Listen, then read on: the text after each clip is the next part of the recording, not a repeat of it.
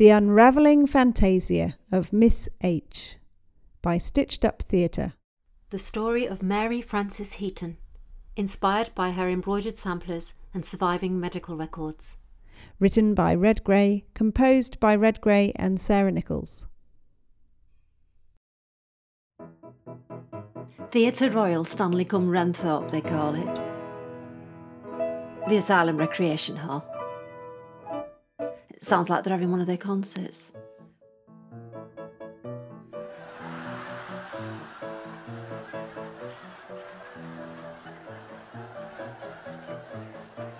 As I promenade around the airing court and hear their laughter and singing, I wonder how the story of my life might sound.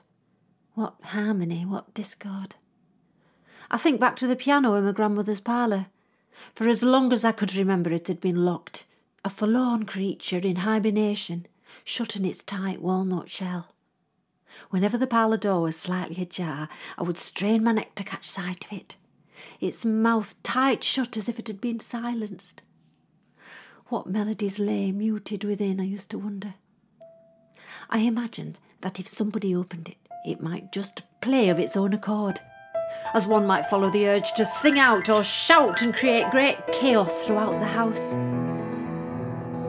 Little did I know just quite how my life might reflect a similar fate.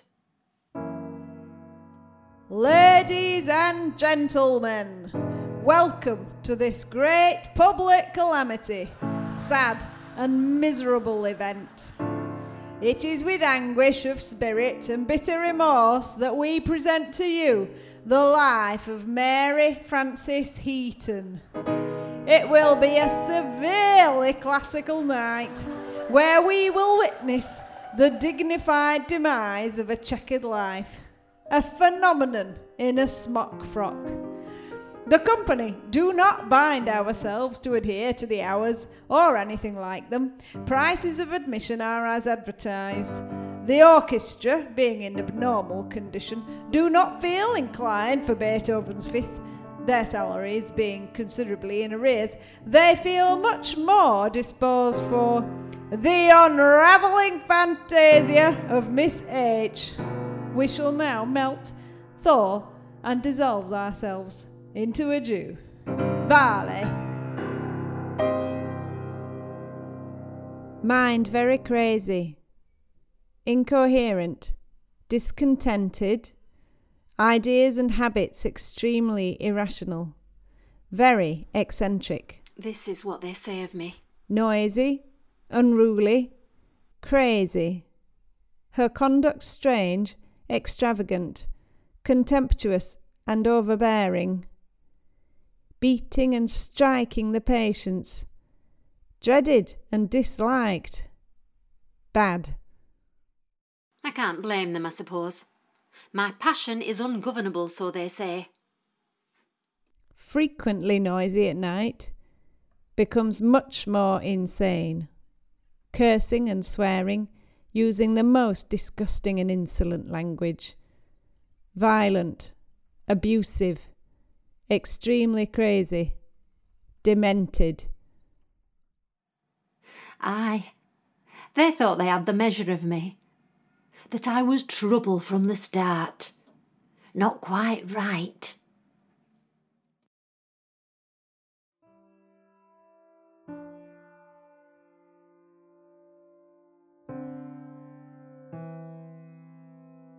Stop it!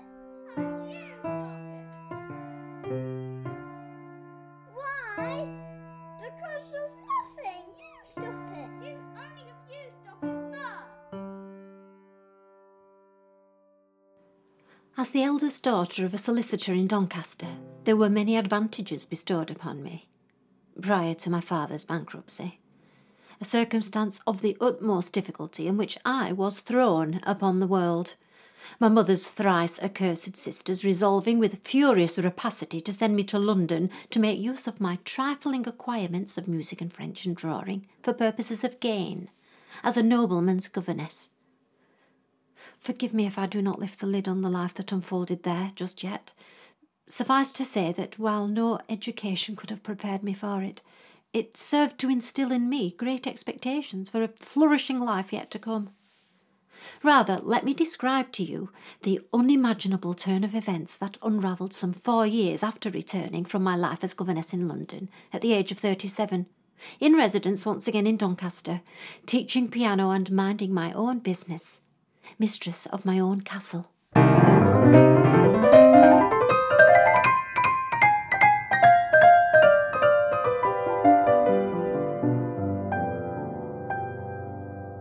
Had been giving regular music lessons to the vicar's two daughters for over a year. You would not have believed it to hear them play, mind. And had not received any payment. Well, aye, quite unbecoming of a man of the Lord not to pay his debts. Following several patient but persistent requests, I finally demanded before Mayor Walker and the overseers of the town that the vicar attend arbitration. How furious I was when the mayor replied that I had no means of subsistence to bring the case. Moreover, he seemed to think the whole affair was one to be shared with anybody and everybody. There soon broke out a quarrel. A street full of meddlers, including the vicar and his drunken wife.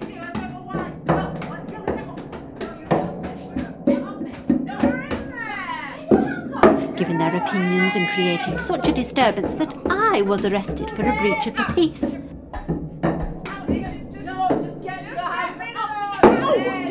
And ordered to spend the night in Doncaster jail. That oracle de Twopenny Mayor then refused me even half an hour in which to procure bail in the street where the most friendly of men had lived for more than 30 years. Breach of the peace? Keeping women out of their own business, in other words. Half an hour. Half an hour. Half an hour to procure bail. Half an hour to procure bail. Half an hour. Half an hour or it's Doncaster jail.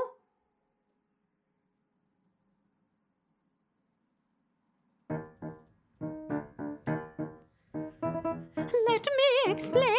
I wish the vicar would submit to arbitration. My claim against him for money's owing, for music lessons given. Doncaster, you magistrates, physicians, jailers, from whence did you obtain this information describing my poor status? For 15 years I have been mistress, I am the mistress of my castle. You do not own me, you have no hold, I am the mistress of my castle, mistress of my castle. This fatal letter intended for you, thrown to the crowd, tossed to the rabble. A ranter parson, his drunken wife, disposing of my private life. For 15 years I have been mistress, I am the mistress of my castle. You do not own me, you have no hold, I am the mistress of my castle, mistress of my castle. Why don't you cheek that one? I think she troublemaker. Mistress! Listen! Don't leave me! No! No, do not leave me here! Come back! Don't jest with me! Come back! My explanation had fallen on deaf ears. Well, what choice did they have? They were not going to allow this woman to walk away free, to admit defeat. The next day, with still no reasonable cause to charge me, they brought in another meddler, a physician. He bothered me to no end, staring and prodding. Get your hands off me! Just leave me alone, you repulsive man! Just let me go home! Mary Frances Heaton, spinster of this parish, arrested for a breach of the peace, has, while detained here in Doncaster Jail for want of sureties, been deemed a lunatic insane or a dangerous idiot on the authority of overseers of Doncaster, both magistrate and physician. I'll tell you who the idiots are. Silence! Having no visible means of support, her settlement being unknown, she shall forthwith be conveyed to the West Riding Pauper Lunatic Asylum in the township of Stanley Cum Renthorpe in the parish of Wakefield. Unless there's anyone here willing to represent her. Anyone? No, thought not. Execrable brute, Walker is thy name. Tigers, wolves and bears some aspire to tame, but man without restraint, more fierce than they, feasts on his kind and makes his friends his prey. I put up a good fight, but their brute force overpowered me. They hurled me into the back of the carriage and bolted the door behind me. What a dreadful stench! The smell of foul corruption. As we jolted along, my bones bashing against the walls, I thought of all the women who had been transported before me, thrown away like rubbish, screaming defiantly as those who had decided their fate, often husbands or fathers, simply walked away. Oh, I have heard of many a woman sent to a madhouse often for a large sum of money in return. And to what justification? Tiring too easily? Being a nuisance to a gentleman's advancement? Reading a novel? It is said that a mixture of belladonna and chloroform will give a woman the appearance of being crazy enough. Nobody attempts to halt such practice. I will not accept this fate, I vowed. It is not mine.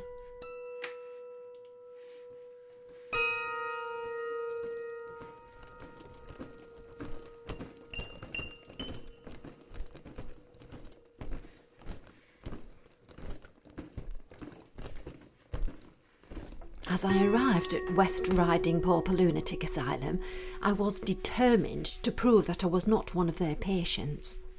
There had been a misunderstanding, which could be sorted out if everyone could sit down and discuss things reasonably. I was convinced the matter would soon be settled. But that is not quite how things went. Nobody took any notice.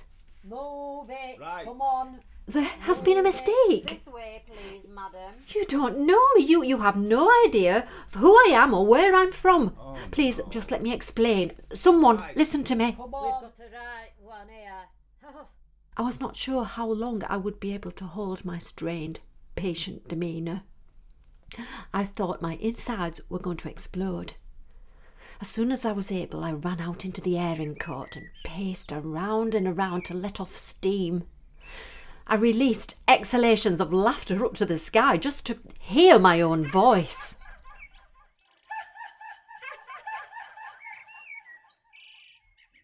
But then I realised the truth.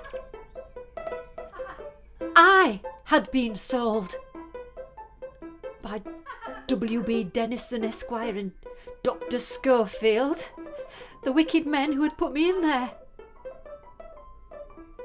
An evil transaction between criminals of the state. Sold for a large amount of money. Well, how long might this take to rectify? I have been sold for a great price. I would need to find someone to buy me back. Educated in French and music. Sold for a great price. A mother's prodigy. A father's legacy.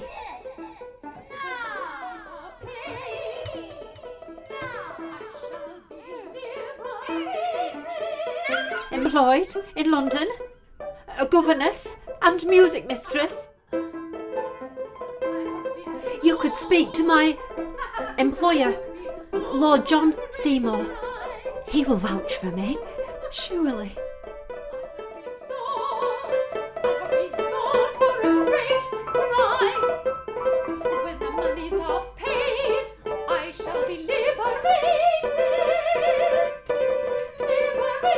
Liberate!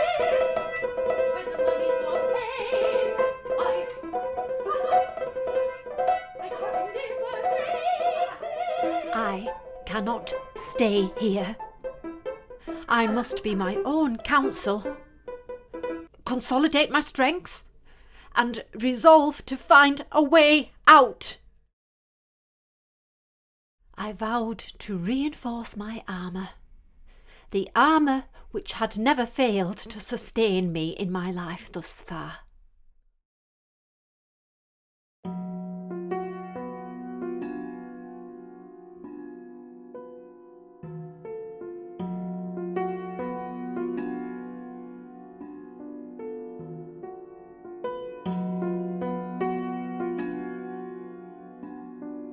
They continued to treat me like one of their mad women.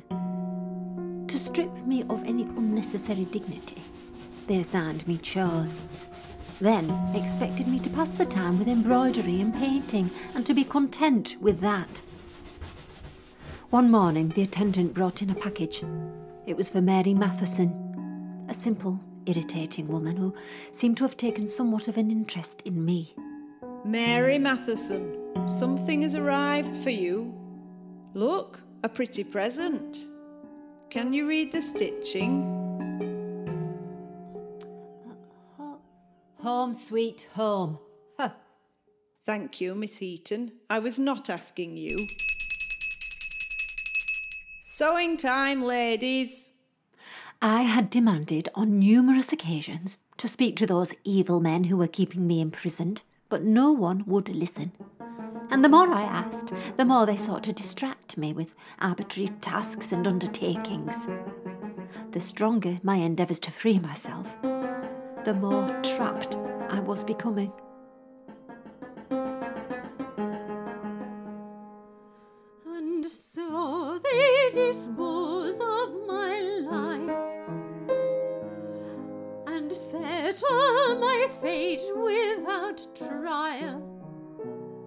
To silence the voice of a nobleman's governess.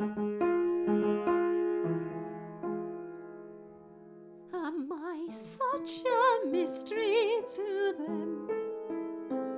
No husband, no children, no home, but unshakable faith in my part as a music mistress. I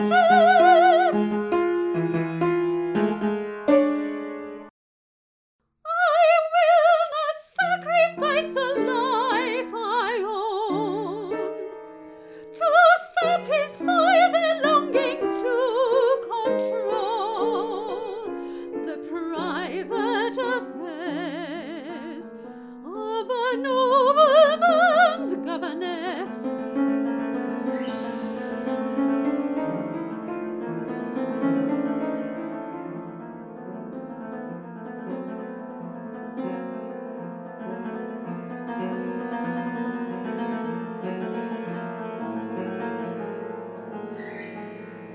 It was time to take things into my own hands and smuggle out a message, just like the stitching Mary Matheson had received that morning. I recognised a young lass who they said was leaving the next day. If only she'd be willing to take my message and sew it into her stays. You're leaving tomorrow, tomorrow. Please go to this address, a gentleman in Doncaster, and tell him I am here. Say I'm in great distress. I'm Mary Frances Heaton.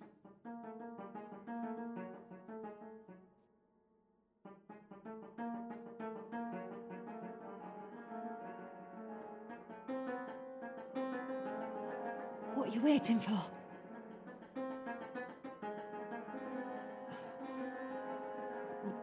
Just take it. Take it. Oh. No. Please don't do this to me. Please, please. I'm begging you. I'm begging you. No, I can't get into trouble. I'm supposed to be going home. I'll take that, thank you, Miss H. Give me that. Oh, now, we'll have no carrying on like this while you're here. Give me that back. You've got no right. You've got no right. Give me that. That is mine. Give me that back. Give me that back, you bloody whore.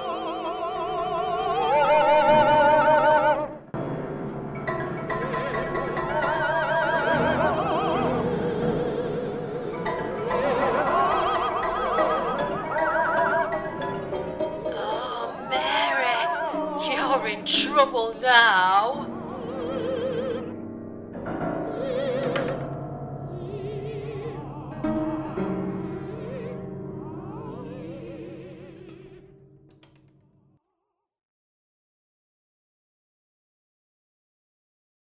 Now, ladies, before we eat, we will share our recitation together.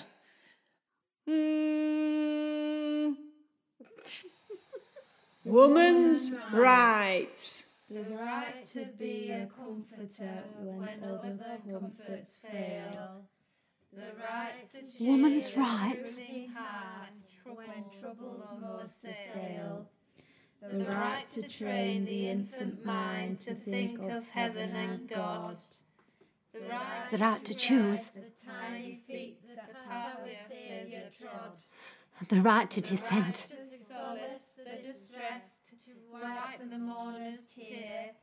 The right to consent.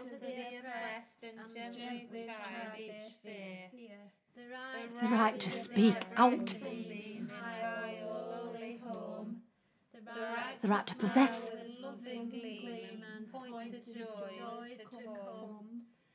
right to find the fervid brow, to ease the troubled mind. The right to be heard.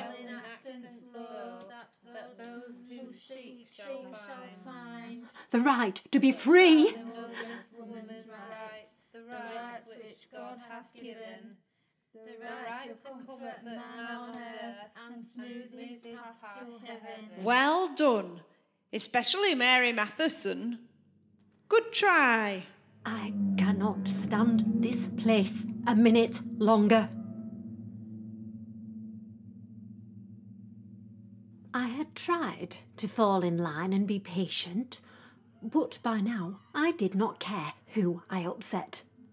I needed to bring some attention to myself and my plight. Didn't they realise it's the British government and all their fancy friends in power who should be in here? I was starting to fear that I may be in here forever if I did not do something. I was ready to start a riot. Come and feast, dear British government. Come take your place at this infernal banquet. The table set, everything in season. Stuff your fat faces with vice, crime and treason. How thrilling to have the other women join me. The people cheer to think you are a national panacea. Banging their plates and spoons and enjoying our revelry.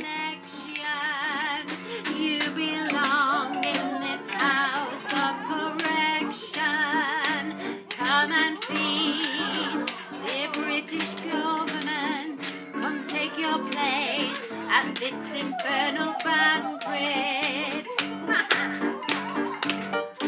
Mayor Duncannon of Wakefield, Mayor Walker to Doncaster, Mayor Morpeth of Beverley, Dr. John Branson, you Polbot's name. They cheered as I recited the names of every man I had held responsible in some way for allowing this nightmare of an existence to continue. Downshire, the Duke of Portland, the Duke of Newcastle, Prime Minister Melbourne, Prince Leven. Now they'll hear me. A woman's right. A woman's rights. The right to speak out. The right to dissent. The right to choose. The nurse is coming now, Mary. Stop it now. The right to consent. The right to earn. The right to possess, the right to be heard, the right to be free. Hysterical, some might call me. Mary Frances Heaton! But as the nurse came in to calm things down, I couldn't help but slap her in the face.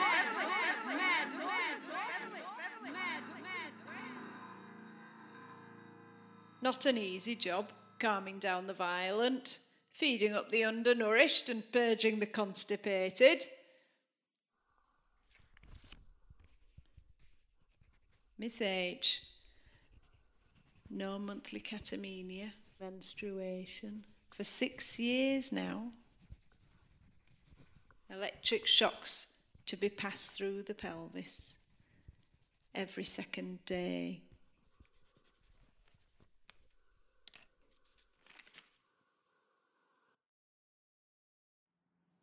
After all this time, I can hardly now decipher one day from another. I do remember how Mary Matheson would never leave me be, always mithering me. I think she knew I had a mind of my own and set out to taunt me. It is not surprising that keeping women locked up in a confined space can lead to altercations of a sometimes violent nature. Yes, black eyes were indeed traded, which was shamefully satisfying on giving, I must admit, but not so much so on receiving. I was acquiring a reputation for being quarrelsome and finding fault with everything around me. Well, wouldn't you? Miss H, the title I was now branded. There is one evening I shall never forget. I had managed to sneak out of my stifling room to take some air in the airing court. A little after 7 p.m. on Saturday 18th November 1843, Miss H made her escape from room number 15. Immediate search was made and it was found that she had scaled the airing court wall, which is some feet high, by means of a winter hedge elevated on two pales, the top of the former reaching within some feet of the top of the wall. I'm out. I can hardly believe it. Quick, think. I need to gather my thoughts. 8 o'clock coach to London, morning coach. I must find shelter somewhere for the night, a kind soul to help me. Oh.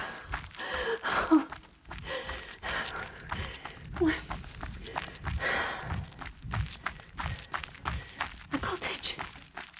A light on.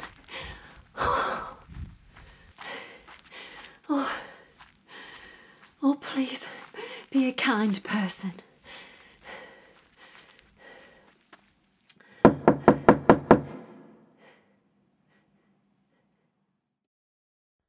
evening. I'm Mary Frances Heaton, eldest daughter of the late Mr. Heaton, solicitor, born May the 30th, 1801, Doncaster, and educated with great liberality before my father's bankruptcy. After receiving instruction in music from four of the first and best masters, in addition to having been, when a child, a mother's prodigy, I had a degree of confidence in my own method of teaching music which no one could ever shake. Then, how might I become confined in such a place? I couldn't help myself. I think I recounted my whole life to that poor man at the cottage. In the presence of Mayor Walker of Doncaster, having distinctly remarked that I wished the vicar would submit to arbitration my claim against him for music lessons given to his daughters twice weekly between the years of 1834 and 1835. Great was my astonishment when the mayor said to me, "You have no means of subsistence." My first impulse was laughter. I was a music mistress, a governess in London from 1823 to 1833 and in Doncaster from 1833 to 1837. Terms 3, 4, and 6, listen to the guinea. A solicitor's wage, £50. My resident engagements never lower than the rate of £100 per annum. And how, as a young thing, I had found myself in a liaison with aforementioned nobleman, my employer, Lord John Seymour, which I have great reason to look back upon as the most fortunate event of my life, and one by which my general affairs were greatly brightened and improved. The director of that place has a habit of calling Mr. Heaton's eldest daughter Mrs. Heaton, which misnomer, being particularly distasteful, first suggested to me the propriety, with his lordship's permission, of taking the name Seymour. Mrs. Seymour.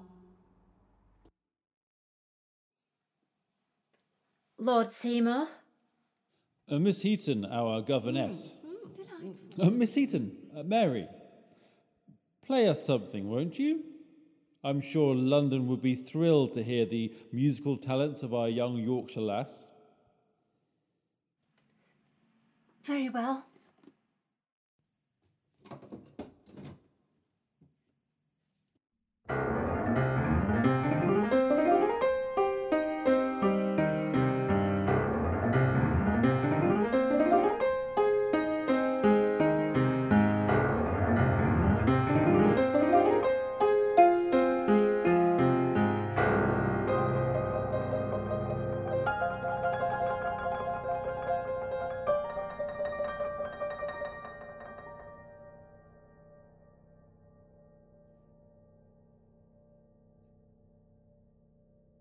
I swear my heart stopped for a moment. I could feel his eyes burning through me.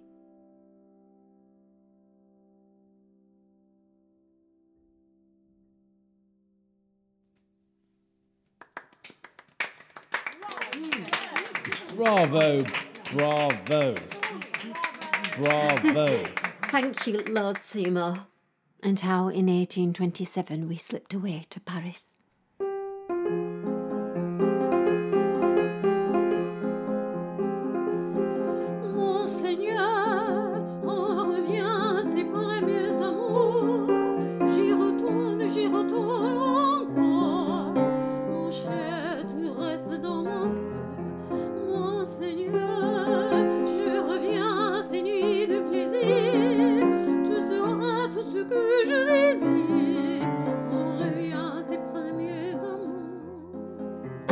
Shame to declare that I lived a whole lifetime in that first sleepless night.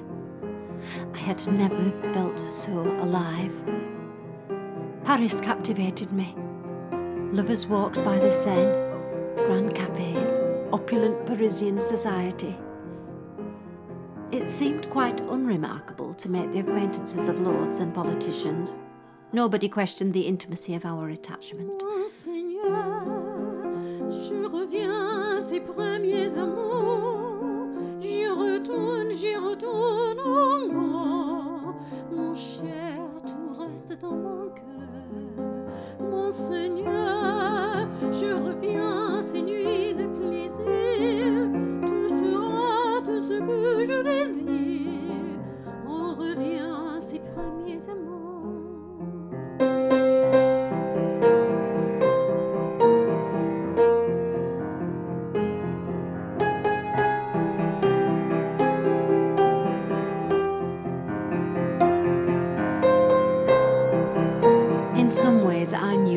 Like a dream. We would wake up from it, and the reality of our lives would go back to how they once were.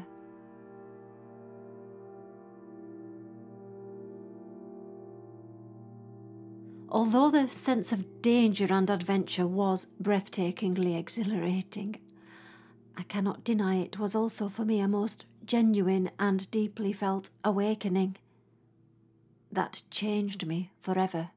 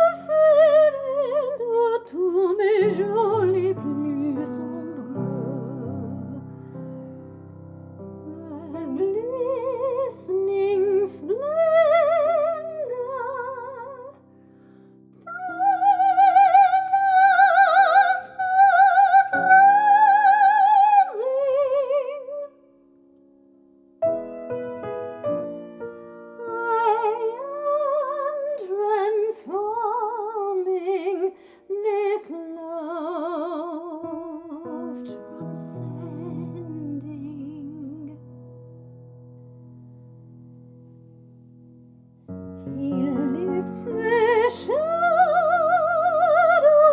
from the blackest grave my heart can bear, and all my days of darkness are serene when he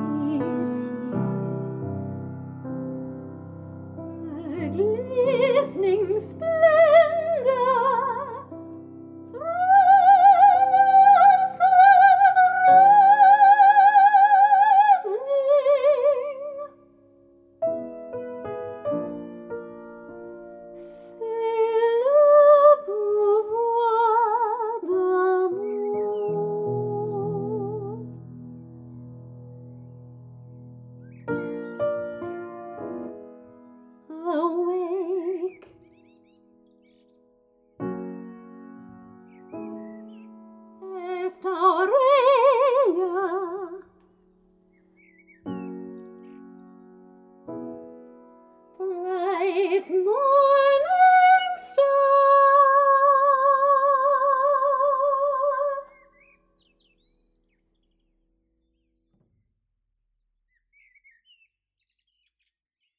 During the midsummer of 1836, I, Mrs. Seymour, consulted the physician Sir Astley Cooper respecting the internal injury which I thought the cause that I had not a child, and gave him a handsome Chinese fan for his niece.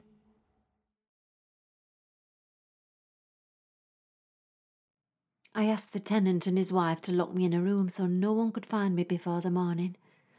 I explained how I was thought insane at the asylum, but surely they could see I had all my wits about me. As the key turned in the lock, I felt safe, hopeful, for the first time in 6 years. Oh, be still now, be brave. Just a few more hours, and I shall be free. While search was being made, a man who tenants one of the cottages contiguous to the south side of the plantation came to say that a female had taken refuge in his house. It was Miss H. The account he gave was that she desired to have lodgings for the night, saying that she had escaped from the asylum and was about to proceed to London in the morning. She also promised him large sums of money if he afforded her the protection and assistance she desired. She talked in a wild and extravagant manner on many other subjects, so as to convince him that she was not insane, even had he not known whence she came. Lastly, she requested to be shown to a bedroom and to be locked in, that she might be safe from her pursuers. He locked the door, left his wife in charge of the house, and came to the asylum. No monthly catamenia. Aye, that's right. No monthlies for me since I left London. Electric shocks to be passed through the pelvis every second day. Certain reminiscences are too deeply set. They will perish with me.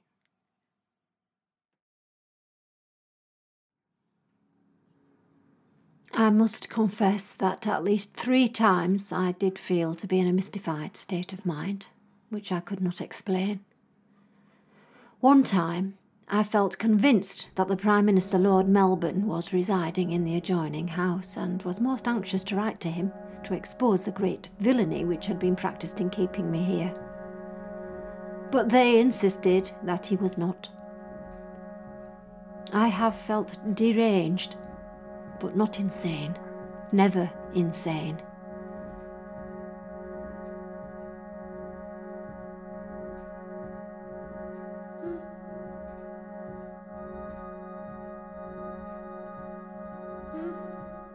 There was one time, I cannot quite understand my thinking, imagining that a fly might be a sign from the heavens.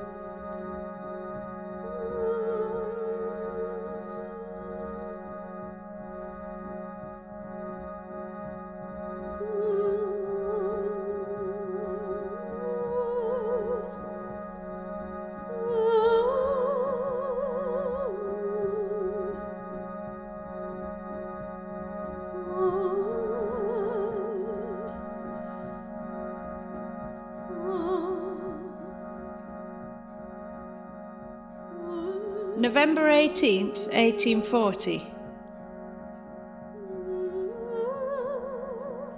One afternoon, Mary had some tea in which was a fly.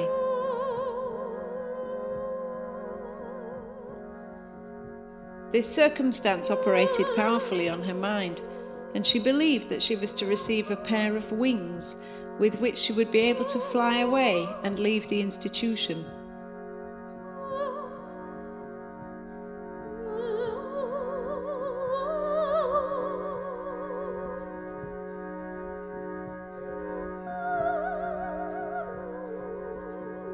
Electric shocks to be passed through the pelvis every second day.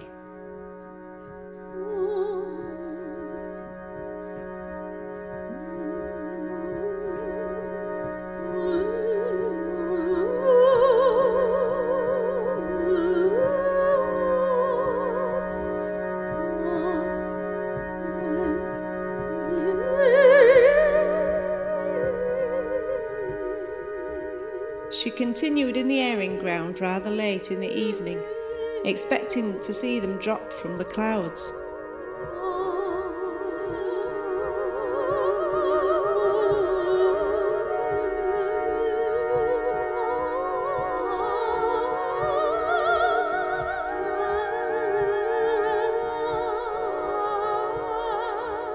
She went to bed disappointed, but still continued to expect them.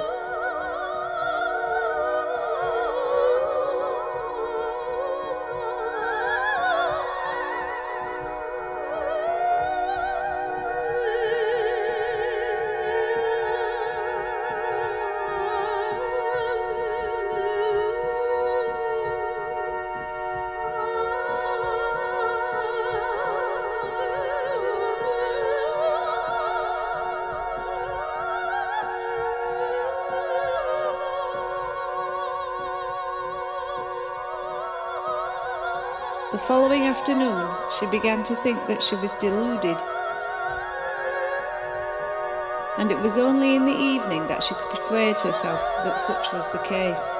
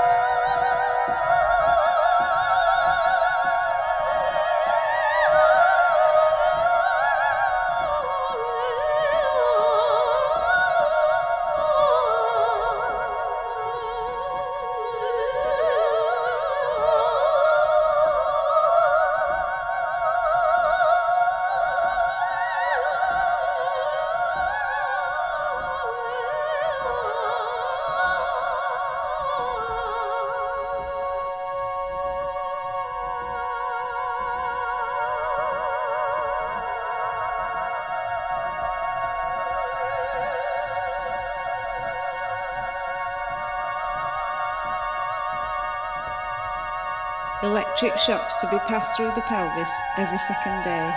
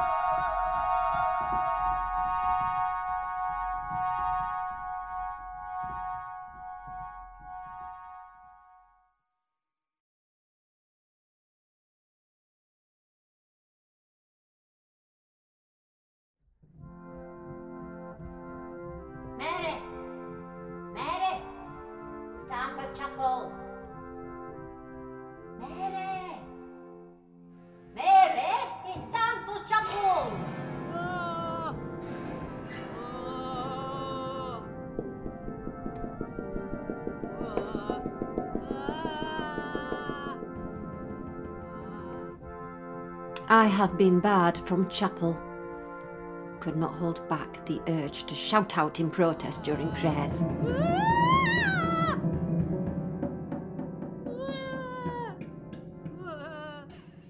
That it was the vicar and his lot that put me in here. Those who make the rules to suit themselves.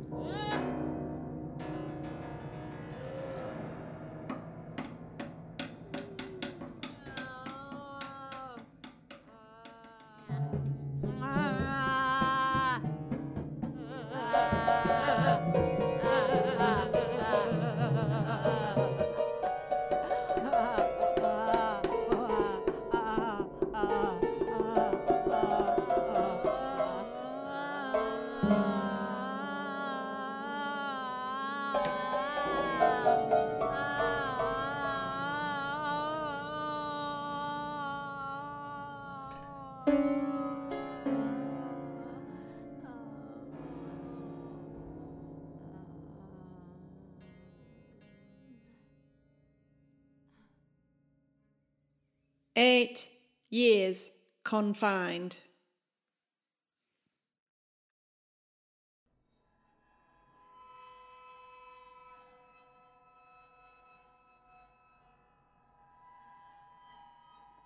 Silence is golden, they say. The absence of my voice makes it easy for them to forget. I disappear.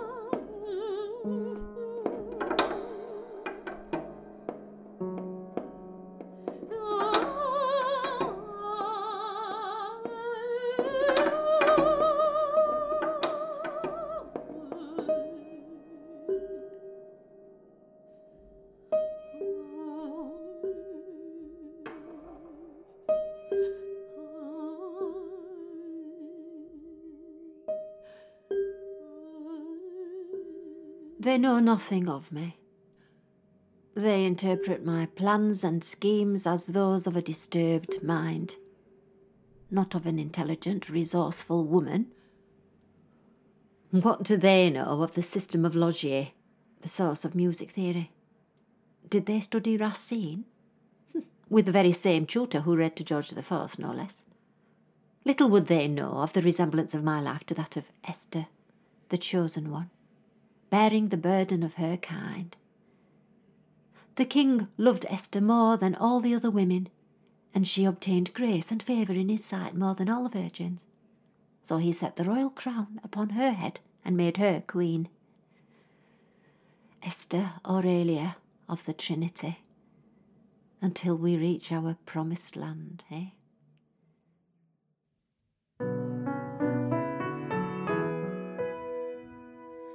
I have had enough of fighting. I have had enough of hurting. No one is listening. I need to show them who I am. I am articulate. I have been educated. I am a lady with her own story.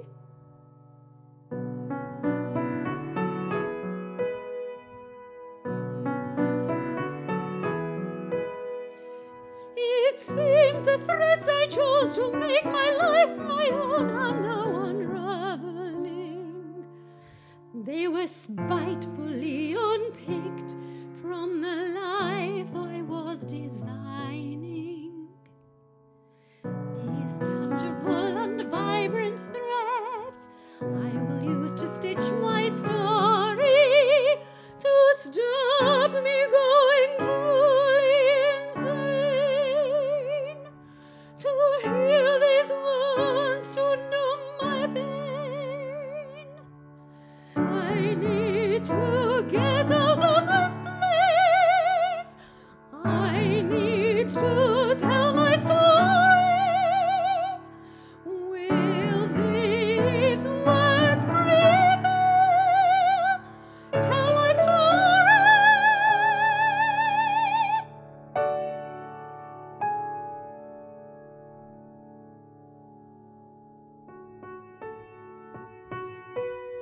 I am articulate.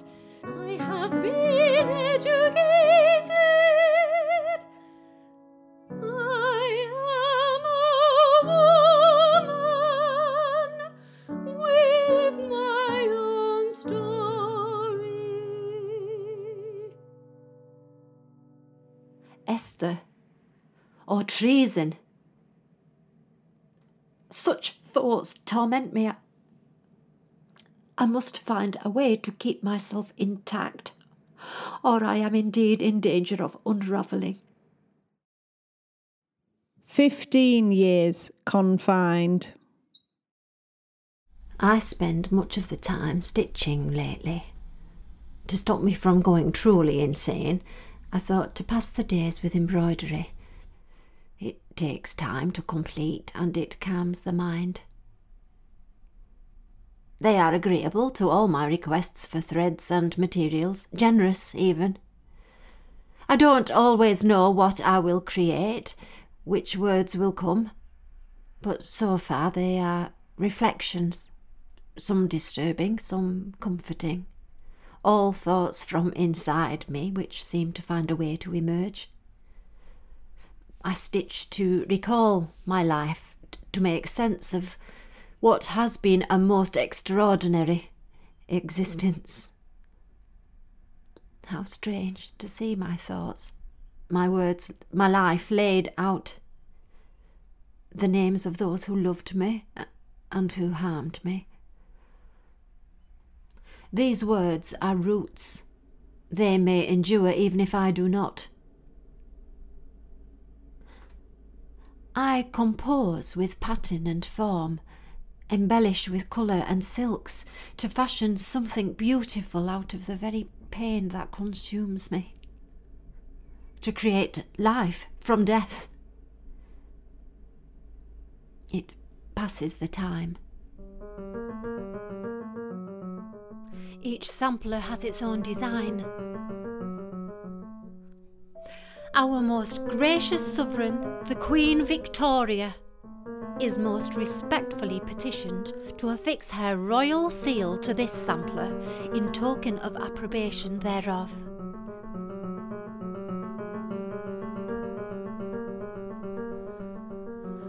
The British Government. Treason against the state. Vice. Crime.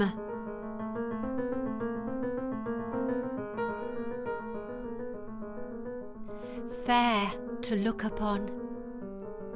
Mrs. Seymour informed Mrs. Hendon, widow nurse for more than 10 years in the ward, that once upon a time a certain noble lord had been of the same opinion. Paris, 1827. The express purpose of this deed, or sampler, is to offer to the acceptance of the Right Honourable Lord John Seymour the sum of £1,000.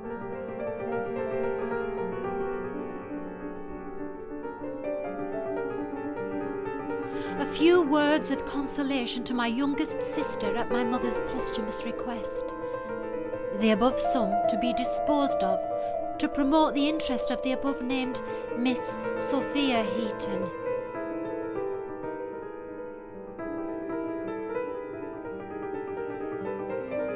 Silk pocket books. The system of Logier.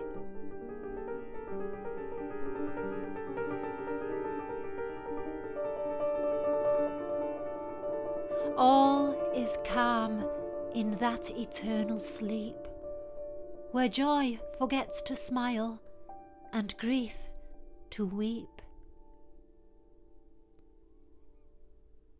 Expression's last receding ray.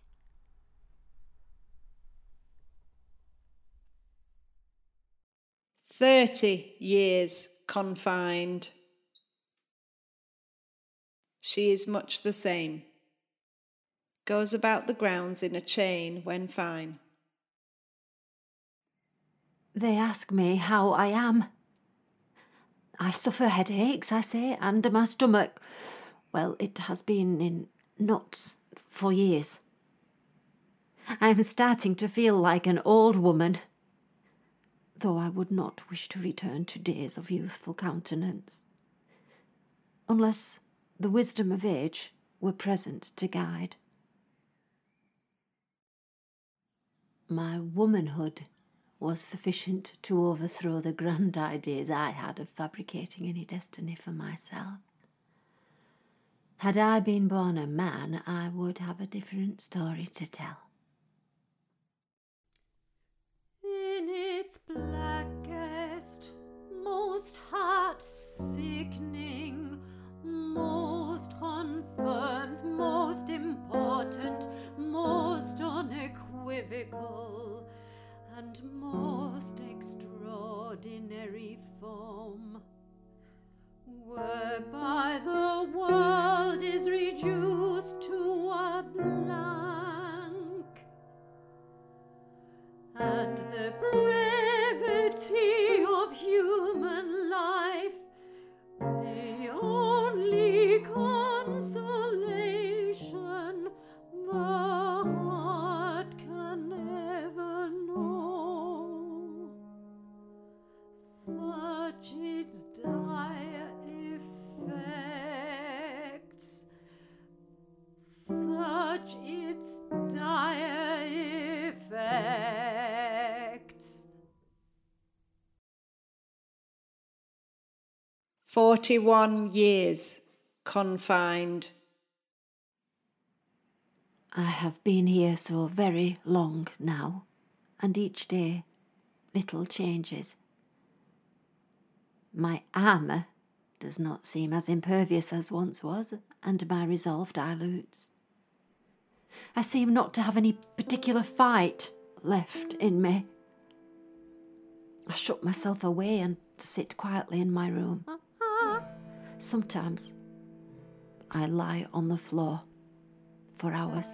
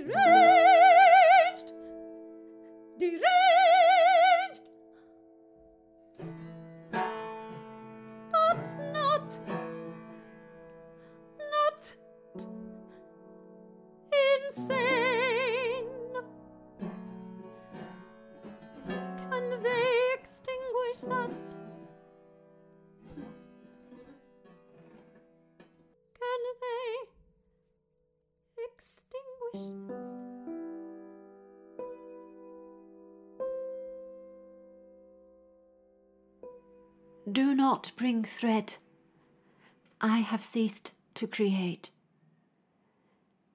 I sit as though my arms are bound. I feel no strength in them to move. The words I have stitched I leave as my expression's last receding rays. Oh, may they continue to flicker just long enough for some good to come, for someone to see, for someone to hear, for someone to create great chaos throughout the house.